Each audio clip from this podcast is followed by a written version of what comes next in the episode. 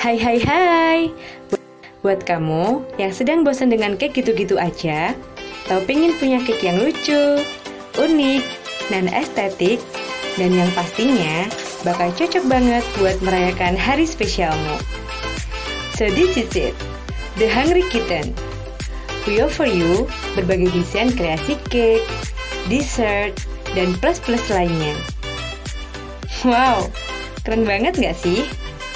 The Hungry Kitten, it's awesome!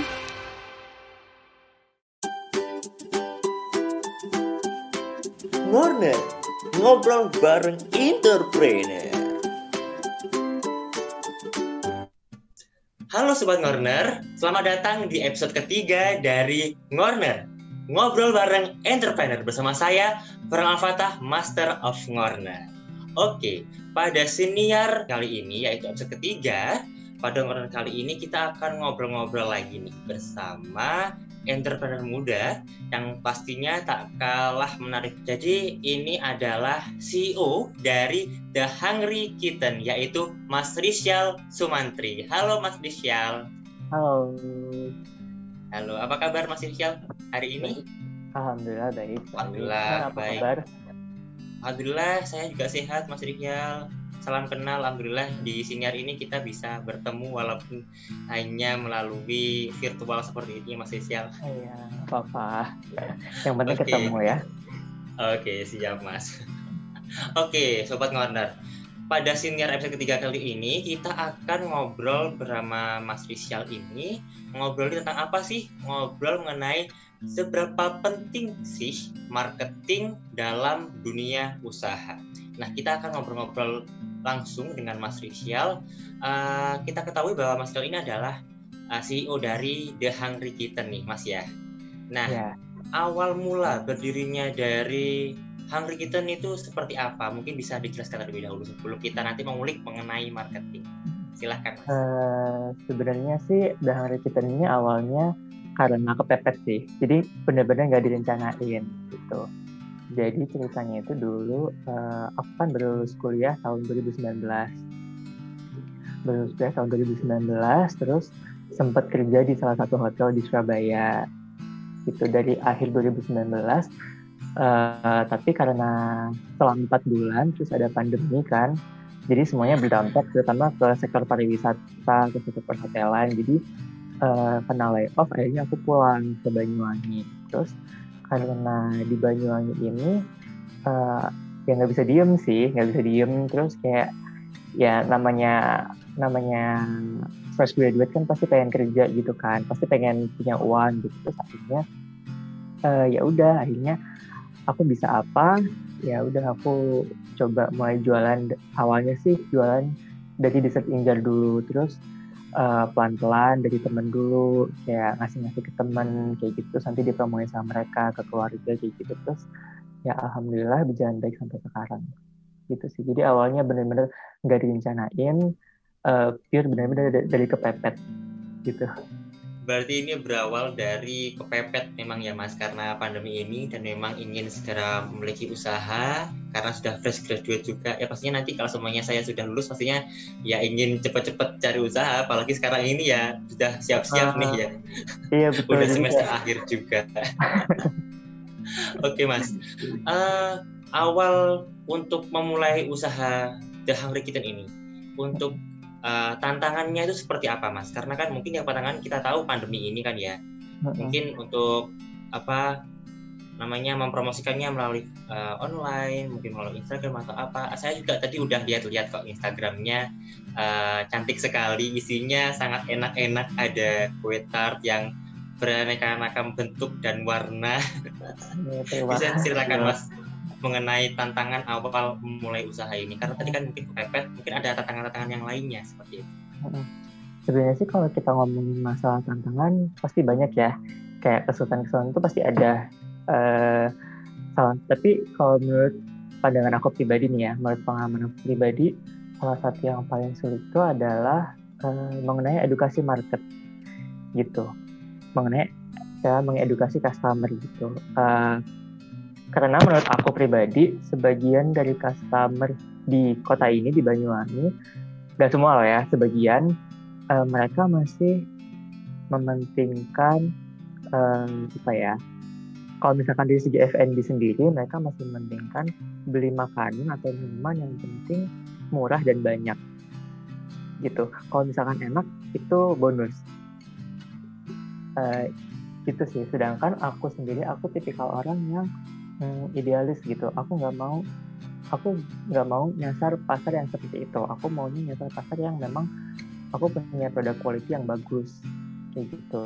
Jadi tantangan tantangannya sebenarnya banyak, tapi kalau misalkan aku mau highlight uh, salah satu yang challenging adalah saya mengedukasi market. Selain itu kayak tantangannya ya ego diri sendiri, ego orang-orang di sekitar gitu. Karena kan kita pasti ketika kita memulai suatu bisnis pasti kan kayak dari orang tua pengennya kayak gimana, dari kita sendiri pengennya kayak gimana gitu. Nah, dari tantangan-tantangan tadi, bagaimana sih Mas Rishal ini dalam menghadapinya tadi? Kalau untuk sekarang di The Hungry Kitten aku udah nggak sendiri, udah dibantu sama admin dan um, satu baker lagi. Jadi aku sebagai baker yang memang benar-benar bertanggung jawab untuk supply makanannya, kayak bikin-bikin kue kayak gitu, mostly aku, tapi aku dibantu sama satu orang baker lagi dan satu orang admin. Gitu. Jadi Uh, ya sambil bertahap sih rencananya nanti mau nambah lagi ke depannya. Kalau boleh tahu Mas Rishal tadi lulusan dari mana Mas? Kalau boleh tahu Mas? Uh, aku lulusannya dari Sekolah Tinggi Pariwisata N H I Bandung. Oh gitu, sekolah gitu. Pariwisata. Uh, sekolah Tinggi Pariwisata N H I Bandung. Dulu aku ambil jurusan manajemen patisserie. Jadi emang oh, kuliah okay. tentang bikin-bikin kue gitu dan sekarang ya jadi tukang kue. Oke, jadi uh, match dengan usaha yang dimulai sekarang kan ya? Iya. Oke, oke. Okay. Sesuai dengan passion seperti itu. Oke, okay, Mas. Uh, ngomong-ngomong mengenai tadi kan kita udah tahu nih, uh, mengenai tema hari ini yaitu seberapa penting marketing dalam dunia usaha. Nah, untuk taktik atau strategi marketing dari The Hungry Kitten itu seperti apa, Mas? Mungkin nantinya untuk Sobat-Sobat Corner ini bisa terinspirasi mengenai strategi marketing yang telah dilakukan oleh The Hungry Kitten ini. Uh, sebenarnya sih, kalau misalkan kita ngomongin mengenai marketing, kita sebenarnya ngomongin tentang customer ya. Kita ngomongin tentang hubungan kita dengan customer atau uh, hubungan kita dengan orang yang nantinya akan menjadi customer kita atau future customer kan kayak gitu. Jadi gimana sih caranya supaya uh, brand kita ini atau produk kita ini bisa dijangkau dan bisa dikenal oleh uh, orang-orang yang nantinya akan menjadi customer kita gitu. Jujur sih sebenarnya untuk saat ini The Hungry Kitten juga masih belum maksimal untuk dari segi marketing ini. Aku masih masih harus banyak belajar, aku masih harus banyak mempelajari cara orang lain untuk menerapkan sistem marketing yang bagus gitu. Tapi berdasarkan pengalaman aku sendiri, eh, salah satu elemen penting untuk mencapai eh, sistem marketing yang baik adalah eh, yang pertama dan salah satu yang paling penting adalah kita harus meningkatkan value produk kita, value produk atau brand kita gitu. Jadi kalau aku sih caranya yang eh, cukup efektif adalah selain endorse nih, endorse itu penting. Kalau menurut aku ya, endorse itu penting. Uh, tapi kita juga harus lihat audiensnya gitu. Kalau misalkan orang-orang banyak yang endorse kayak ke selebgram, kalau misalkan kayak aku di industri F and B, aku endorse-nya ke food blogger gitu-gitu. Selama ini sih aku masih pakai endorse-nya ke food blogger. Kenapa? Karena uh, target audiensnya mereka jelas. Target audiens mereka adalah orang-orang yang cari makanan gitu. Jadi karena aku jualan makanan, ya aku endorse-nya ke food blogger. Aku nggak endorse ke selebgram kayak gitu-gitu atau seleb TikTok kayak gitu-gitu sih, karena menurut aku uh, audiens mereka kurang mencakup untuk uh, industri F and B doang gitu, karena kan mereka pasti kayak lihatnya dari lifestyle atau dari fashion kayak gitu-gitu sih. Terus selanjutnya uh, untuk strategi marketing yang udah dilakukan Kitten uh, adalah kolaborasi.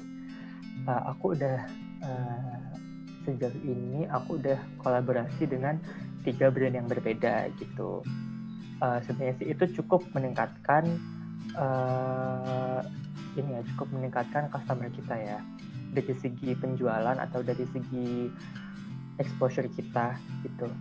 Uh, kalau dulu sih aku sempat uh, kolaborasi sama um, kalau kan jualan kue ini aku kolaborasi sama yang bukan makanan gitu.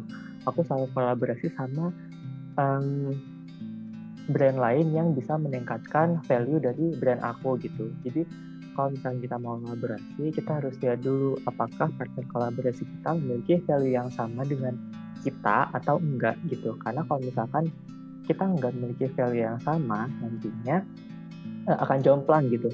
Kita harus memilih brand yang bisa meningkatkan value dari produk kita gitu. Kalau misalkan aku dulu tuh eh, jualannya kue dengan bunga gitu. Kenapa aku pilih bunga nih?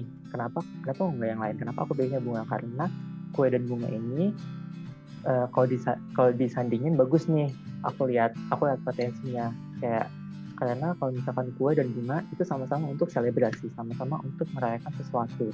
Jadi uh, kalau menurut aku, kalau misalkan aku collab dengan bunga itu bisa meningkatkan value dari produk aku gitu, jadi lebih tinggi lagi gitu. Dan terbukti emang uh, bagus sih value-nya kemarin.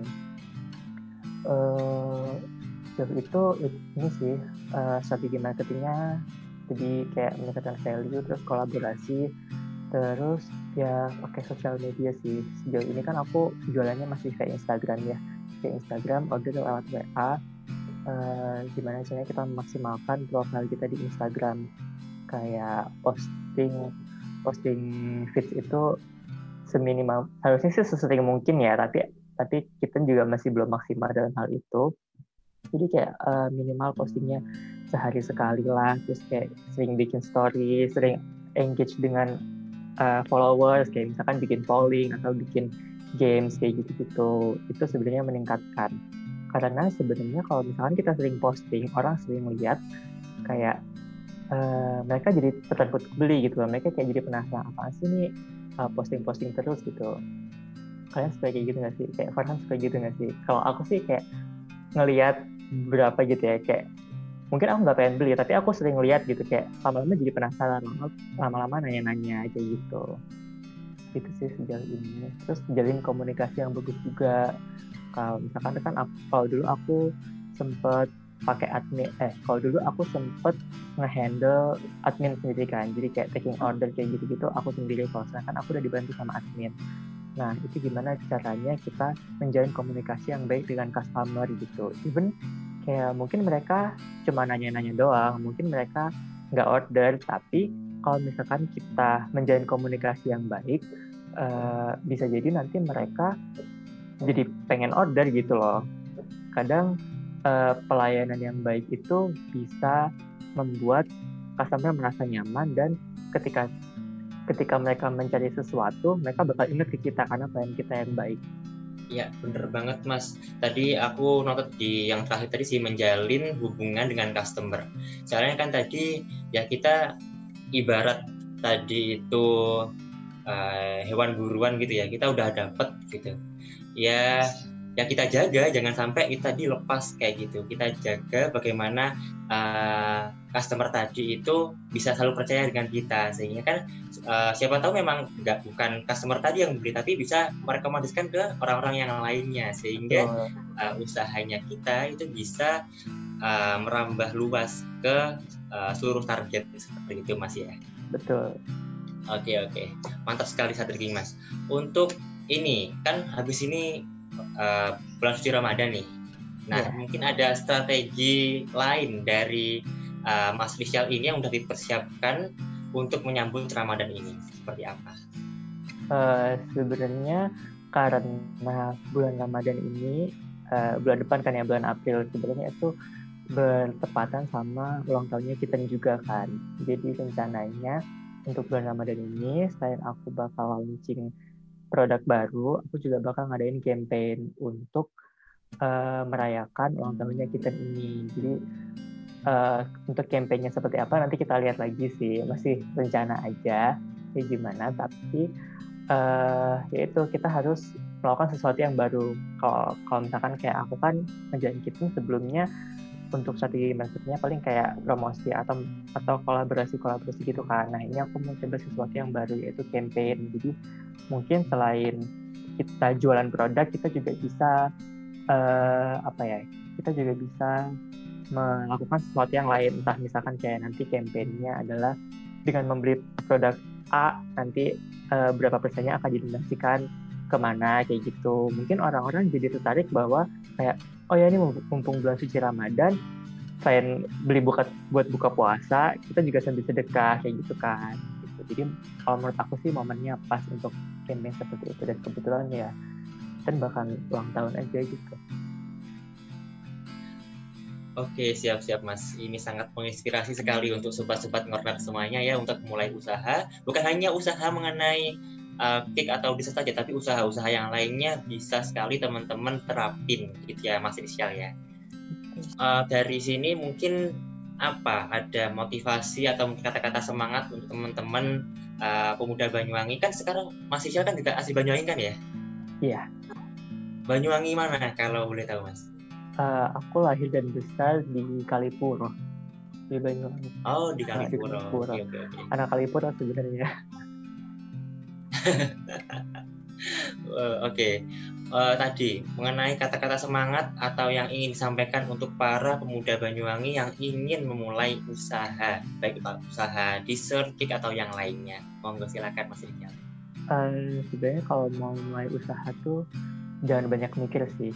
Kayak jalanin aja dulu. Kamu punya uang, jangan mikirin modal jadi gitu. Kamu punya uang dua ratus ribu, ya udah jalan dengan dua ratus ribu. Dulu pun aku juga mulainya dengan modal dua ratus ribu aja gitu, dan bisa berkembang sampai sekarang.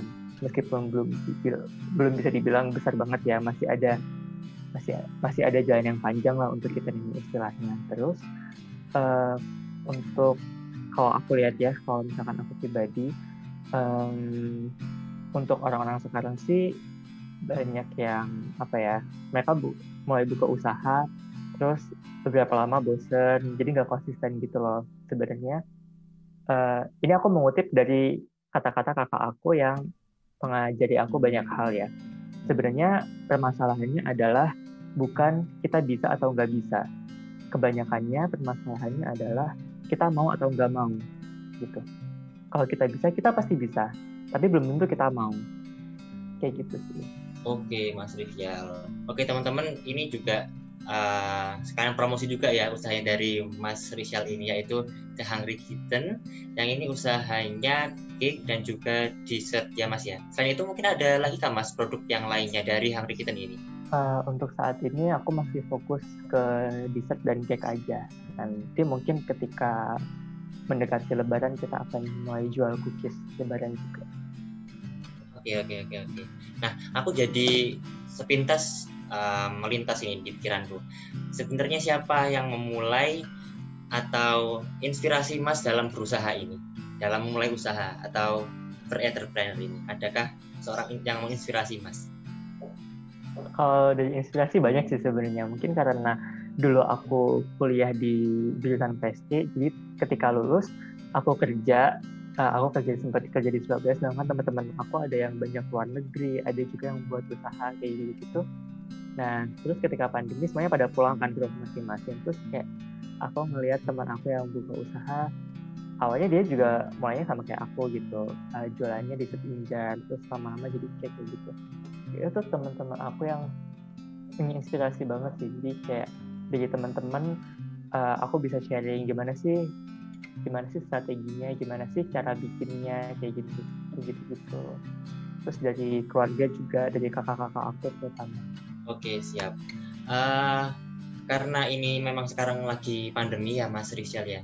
Untuk uh, usaha Hungry Kitten ini untuk biasanya apa namanya?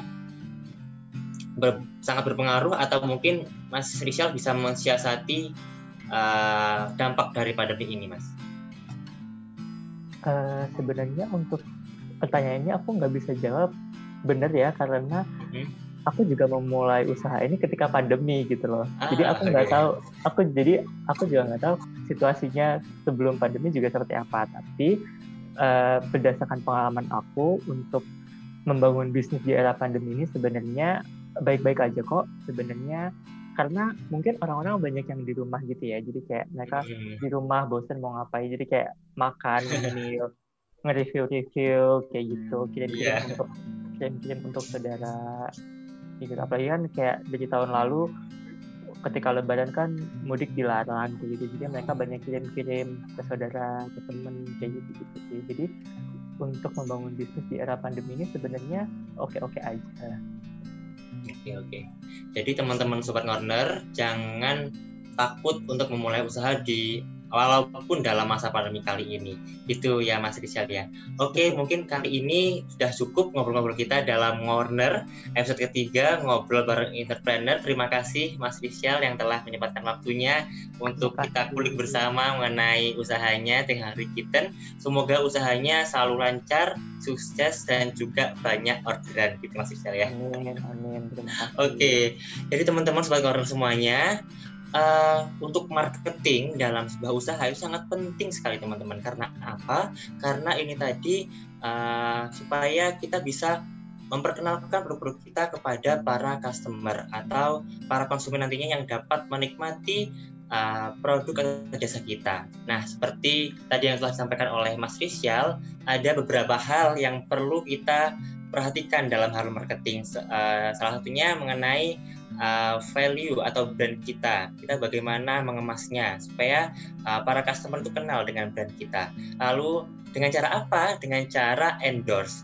Endorse itu sangat penting juga. Bisa melalui selebgram atau mungkin kalau semuanya usahanya memang makanan, food and beverage, mungkin teman-teman atau Sobat Corner ini bisa dengan cara endorse ke food food blogger seperti itu. Lalu selanjutnya adalah kolaborasi, karena pada saat kali ini apalagi pandemi seperti ini perlu sekali kolaborasi antar satu dengan yang lainnya. Seperti yang telah disampaikan oleh Mas Jal tadi, uh, bisa kolaborasi dengan Uh, teman-teman yang lain, usaha-usaha seperti bunga, karena tadi kan uh, bisa dipadukan karena sama-sama uh, bentuk uh, hadiah seperti itu bisa dipadukan seperti itu. Nah nanti bisa sangat uh, kalian terapkan pada usaha-usaha kalian yang akan kalian uh, buat seperti itu. Lalu yang ketiga yaitu menjaga komunikasi antar uh, antar customer dan juga entrepreneur tadi, karena komunikasi ini sangat penting karena kita jaga uh, bagaimana nantinya usaha ini bisa terus berjalan dan uh, terus bisa uh, dikenalkan kepada customer-customer yang lainnya yang mungkin belum kenal dengan produk-produk kita. Nah, dan juga jangan takut dan jangan apa, kita harus mau. Kita jangan takut, kita harus mau mulai usaha, karena kalau kita nggak mau, walaupun kita bisa, walaupun kita mampu, kita nggak akan mulai usahanya seperti itu. Oke semuanya, terima kasih telah uh, mendengarkan siniar Kompas Banyuwangi ini, yaitu Corner Ngobrol Bareng Entrepreneur episode ketiga. Apabila teman-teman suka dengan video dan siniar ini, silakan untuk klik suka di Uh, tombol yang ada di bawah, dan juga jangan lupa untuk klik berlangganan dan juga bagikan ke teman-teman kalian uh, bila konten ini sangat bermanfaat. Terima kasih, sampai jumpa di episode selanjutnya.